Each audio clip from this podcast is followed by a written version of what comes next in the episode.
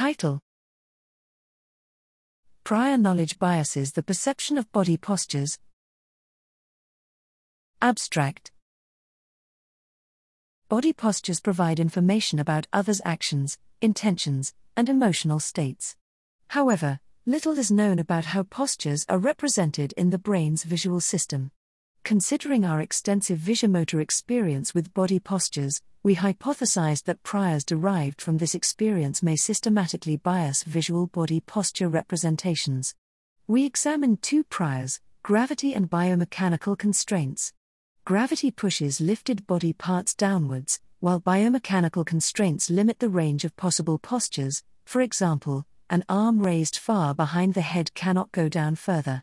We probed participants, n equals 246, memory of briefly presented postures using change discrimination and adjustment tasks. Results showed that lifted arms were misremembered as lower and as more similar to biomechanically plausible postures. Inverting the body stimuli eliminated both biases, implicating holistic body processing.